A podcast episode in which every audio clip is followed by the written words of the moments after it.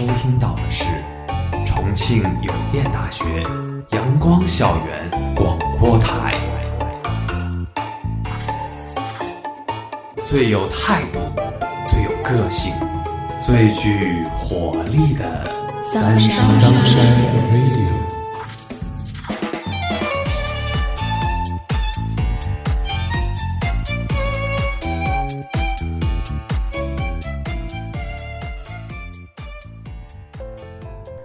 位亲爱的听众朋友们，大家中午好，欢迎收听今天的阳光校园广播台，我是主播寻梦，我是主播薄荷。我们今天的节目是哈尔的移动城堡。薄荷，你知道宫崎骏吗？我知道呀。那你看过宫崎骏的哪些作品呢？我曾经看过宫崎骏先生的《千与千寻》，让我特别有感触。当千寻在魔法世界一点点探索的过程中，我仿佛看见了成长路上的自己，而且电影中还有很多隐喻，比如千寻的父母因贪欲而变成猪的设定，讽刺了人们欲望过多会被吞噬，让我在欣赏动画美感的同时，也产生了很多对人生的思考。其实《龙猫》这部电影我也很喜欢。这部电影给我带来一种温暖和幸福的感觉，这种温暖和幸福缓如流水，让人憧憬，使人向往。我只能说，这已经不是一部简单的电影，而是一个梦，一种向往，一个属于每个人心里追求美好的梦。哈尔的移动城堡是到目前为止宫崎骏系列中印象最深的作品。虽然是一部动画，但是情节跳跃，隐喻铺天盖地。让人在观看的同时忍不住皱起眉头，思索着其中的深意。和宫崎骏以往通俗的叙事风格截然不同，初闻不知曲中意，再闻已是曲中人。想要将此部电影献给所有热爱宫崎骏，以及心中有熊熊燃烧的理想主义火焰的人。这部片子使用了大量的隐喻符号。其中一个重要的隐喻符号就是移动城堡。那么，移动城堡是什么意思呢？故事的开头，苏菲在一群女人的惊呼声中看到了那个被称作哈尔的移动城堡的屋子。与其说是房屋，不如说是一个看上去像一个巨大心脏的移动垃圾堆。它荒芜、杂乱、死气沉沉，在浓浓的雾气中迈着沉重的步伐向前走去。四只脚爪撑起的金属城堡外形，颇似一颗色彩斑斓的巨大心脏。烟囱和屋顶如同心血管一样密布。我们知道，在西方文艺作品中，城堡通常被用来比喻指自闭的心灵。在那些影片中，城堡是主人公自闭心灵的象征。那么，移动城堡指什么？其实，移动城堡就是指男主人公哈尔流浪的心。哈尔的城堡是一直在移动的，这象征着哈尔的内心一直在漂泊，从来都居无定所。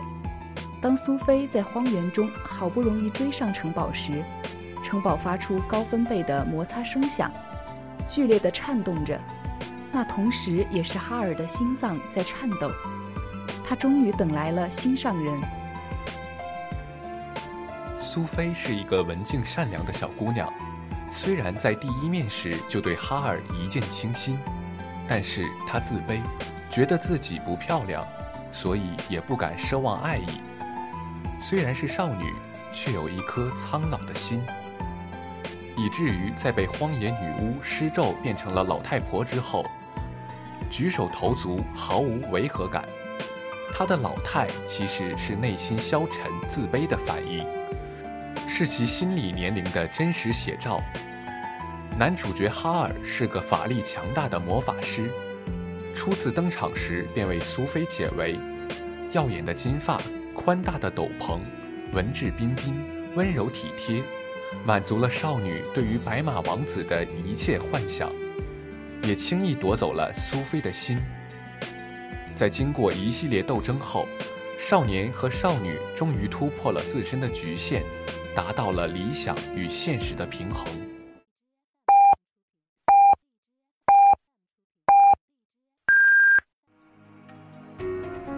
现在是北京时间正午十二点整您收听到的是重庆邮电大学阳光校园广播台。有句话叫“情人眼中出西施”，爱意就算捂住嘴巴，也会从眼睛里悄悄表现出来。哈尔除了英俊帅气，还有一个优点，那就是他说话很有礼貌，经常用“请”“麻烦你”来进行交流，举止温文有礼。在王宫，面对强敌萨利曼夫人时，哈尔明知接下来将有一场恶仗。仍然选择弯腰向萨利曼夫人行礼，说：“老师的精神不错，令人高兴，我依约前来了。”风度从容不迫，如同翩翩君子一般。可是只有一次例外，当苏菲不小心动了浴室架子，搅乱了魔法，导致哈尔的头发再也变不回漂亮的金色。他罕见地朝苏菲发脾气，接着倒在凳子上。一直消沉，他说：“不漂亮了，即使活下去也没有意义了，让人忍俊不禁。”这场戏很有喜剧性，同时也揭示了哈尔孩子气的一面。在喜欢的人面前的自己才是最真实的自己，哈尔当然也不能免俗。那些所谓的矜持与架子，在他的面前不自觉的就会消失。表现出幼稚而又可爱的一面。经常听到身边的人吐槽热恋中的情侣，每天互道早安、晚安太肉麻了，把微信置顶的昵称改了又改，怎么也不满意。就算不是过节过生日，也总是互相买东西，一天不见如隔三秋的。可是，这不正是爱情的可爱之处吗？因为你知道，有那么一个人。就算不经常见面，可依然会想念着你，记挂着你。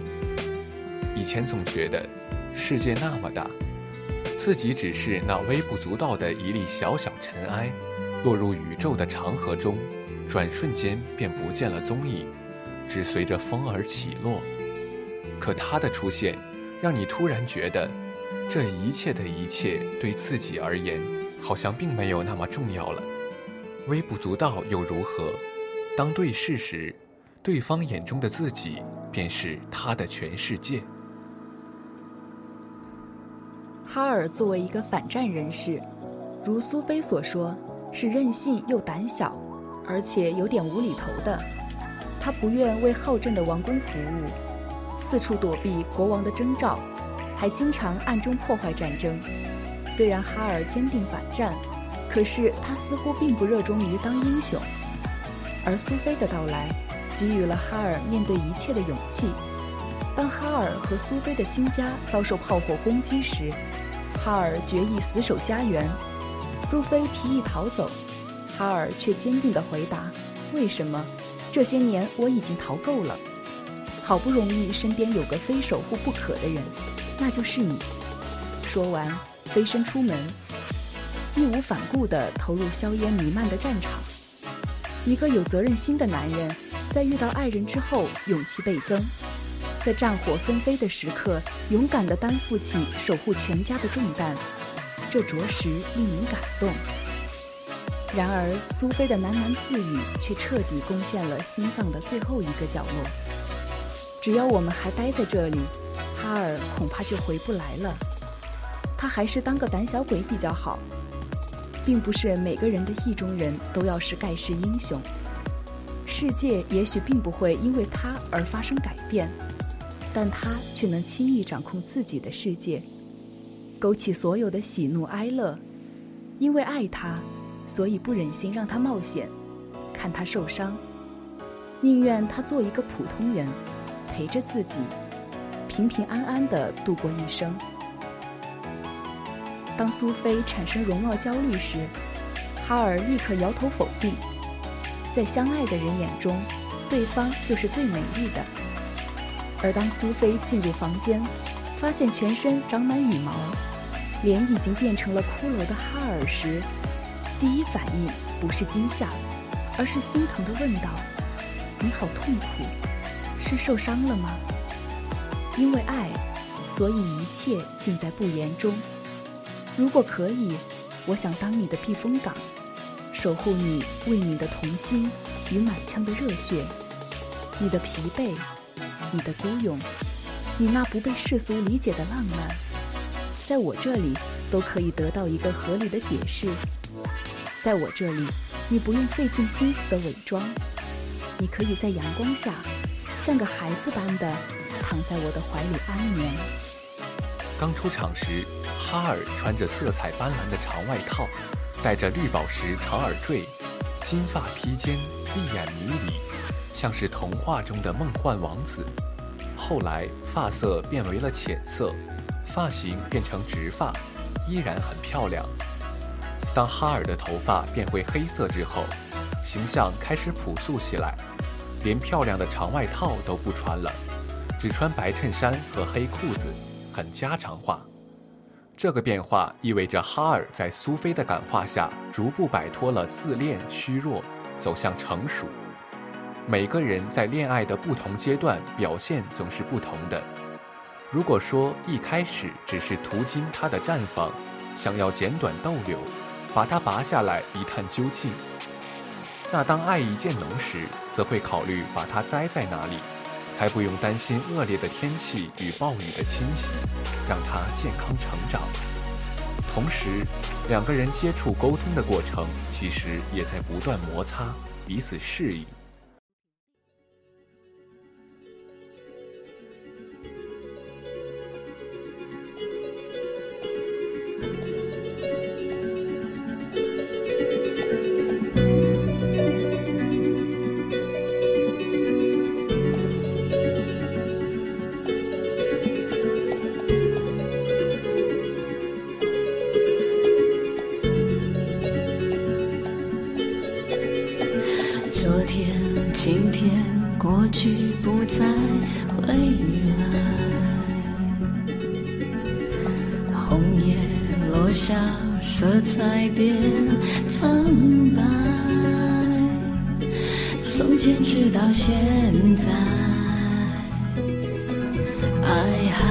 在远去的你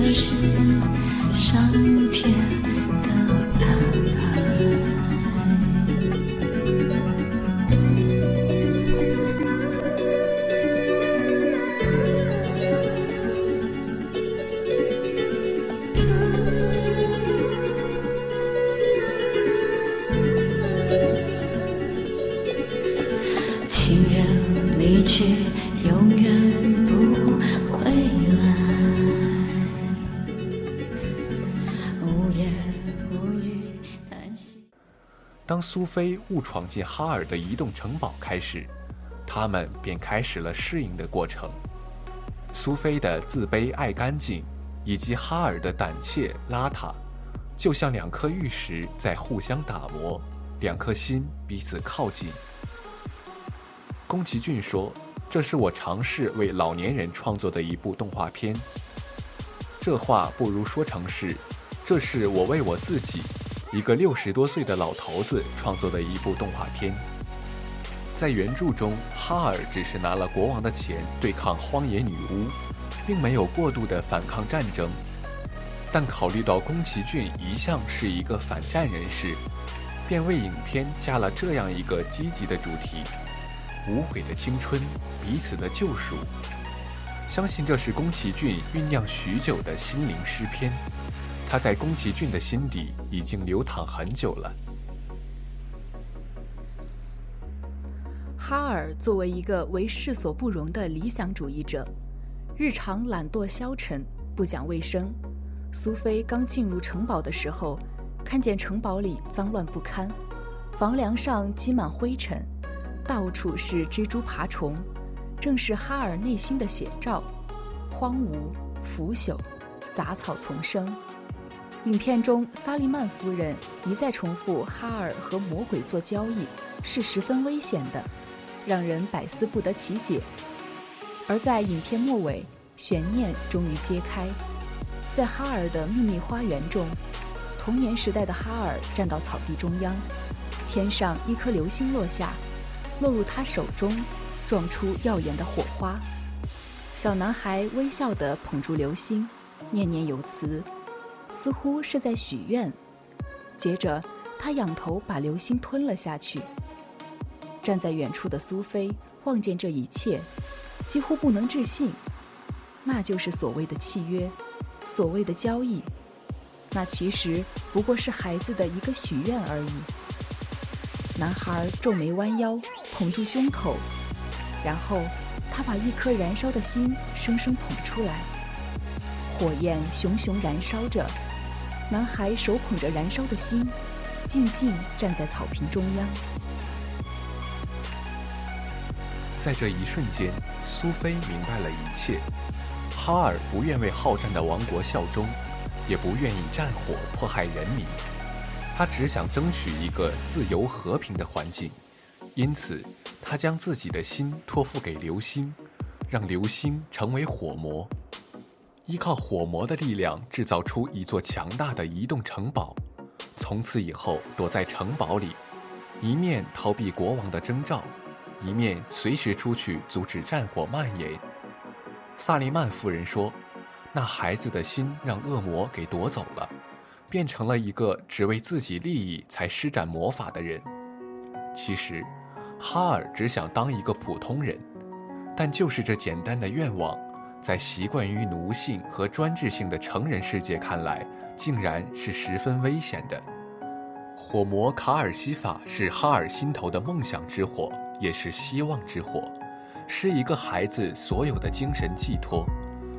貌似强大的大魔法师哈尔，实际只是个躲在玩具丛中固执的做英雄梦的孩子。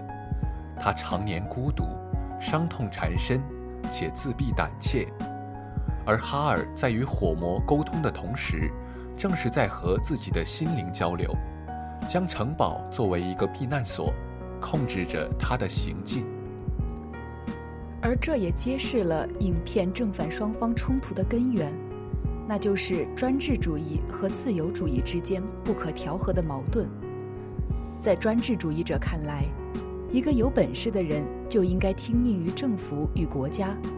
一切不愿融入社会的行为都是非常可怕的，而在自由主义者看来，他们拥有支配自己生活的权利，他们是在为道义理想而战。为了实现道义理想，他们宁可付出代价，即使流血牺牲，也绝不能充当等级社会卑微的一份子。哈尔说，自己编造的名字有很多，刚好能够自由地活下去。听起来倍感心酸，这一个个化名，就像世人为了生存戴着的一个个面具，而面具下面，或哭或笑，有喜有悲。在我们的生活中，总有理想与现实相碰撞，也总会生出万般不如意。当遇到这种情况，你会如何抉择？我认为应该一边向现实妥协，也一边去追逐自己的梦想，因为现实是一系列琐碎的细节生活组成的。当我们奋力在现实中追逐理想，总会有许多的不如意。如果我们可以和现实和解，并且始终向着触不可及的理想奔跑，也许会绕一点路，但我们终究会抵达理想之处。但是有时候，太过于坚持理想，可能反而会背道而驰。所以，我觉得人应该立足现实，但也不要放弃伸手触及理想。的确，我也这么认为。我们必须认识到，理想应该是崇高的。崇高的理想是人从事一切活动的支柱。有时，理想碰到实际问题，人们会感到理想与现实的矛盾很大。但总之，要辩证地看待理想与现实的矛盾。每个人都有自己心中的一片净土，也都有一个哈尔。我们不愿意就那么倒地死去，碌碌无为，死在世人的漠视中。那一抹不甘，深深地刻在身体中，留下了独特的烙印，随着灵魂一同颤抖，想要向世界宣告我们的主张。然而，理想主义本就是一把双刃剑。刺痛摇摆的灵魂，扼杀所有的犹豫和软弱，让我们处在现实和理想的交界处，徘徊不前。我们都知道，如果固执地追逐梦想，拒绝向现实做任何妥协，迟早会遭到现实的重创。我们承受着来自社会的重压，一路摸爬滚打，跌跌撞撞，既想要轻松一些。干脆顺从这个世界，可是又拗不过自己的内心，想要在历史的长河中留下属于自己的浓墨重彩的一笔，何其之难！所谓成长，就是对现实不断妥协的过程；所谓成熟，就是理想主义到经验主义的转变。世界上既没有绝对的自由，也没有永久的专制。一边是重恶，一边是花冠。哈尔被世人看作眼中钉，于是他放逐自己，驱使城堡穿越无数大山大海，寻找他的爱人，让他们重新制造了一个美丽的花园城堡。而支配这所花园城堡的，不再是哈尔那团孤愤叛逆的心火，而是哈尔与苏菲的爱情。仔细想来，也许只有爱情才能拯救为世所不容的理想主义者，让他们在这个世间留有一席之地。寻梦，我知道你是广编专业的，那么你觉得一个成功的电影应该具备什么条件呢？我认为，一部成功的电影首先应注意的是影片题材的选择，也就是影片想要表达什么主题。第二。安排档期，何时播放也十分重要。第三个则是宣传推广，如何宣传让大众更加了解也是必不可少的。就像你说的那样，前段时间大火的《你好，李焕英》这部电影，由于是沈腾和贾玲主演，起到了一定的宣传效果。档期安排在春节，也允许观众有时间去观看。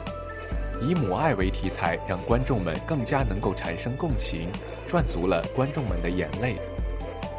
在过去的半个世纪，几代先锋的电影人刻意追求形式唯美，而许多作品影像优美、节奏缓慢、情节晦涩，受众面却极有限。其实，未必深刻的电影必须晦涩，如哈尔的《移动城堡》就非常有趣。它的思想性和唯美程度也不亚于任何一部诗意电影。所以说，形式美学并不是通向艺术殿堂的唯一途径。阳春白雪曲高和寡并不一定出众，而通俗的题材和简单的情节，加上合理的美工，照样可以攀达艺术的高境界。单纯迷恋形式美学，过度宣传形式主义。纯粹是孤高自大、自绝于观众的表现。那么，成功的诀窍是什么？第一就是塑造人物。哈尔和苏菲都是饱满的人物形象，虽然都是小人物，但却拥有无上的精神与人格。人物不只是一个长镜头、一个道具或者一个符号，每一个人物都是鲜活的、有血有肉的。内容单薄的作品难以承载深刻的思想，一味追求单纯可爱，根本不足以包容深刻的人文内涵。这部影片把心灵隐喻嵌入童话般单纯的故事框架，把爱、自由、和平的现代理念融入唯美抒情的诗意风格，令人耳目一新，堪称一部里程碑式的作品。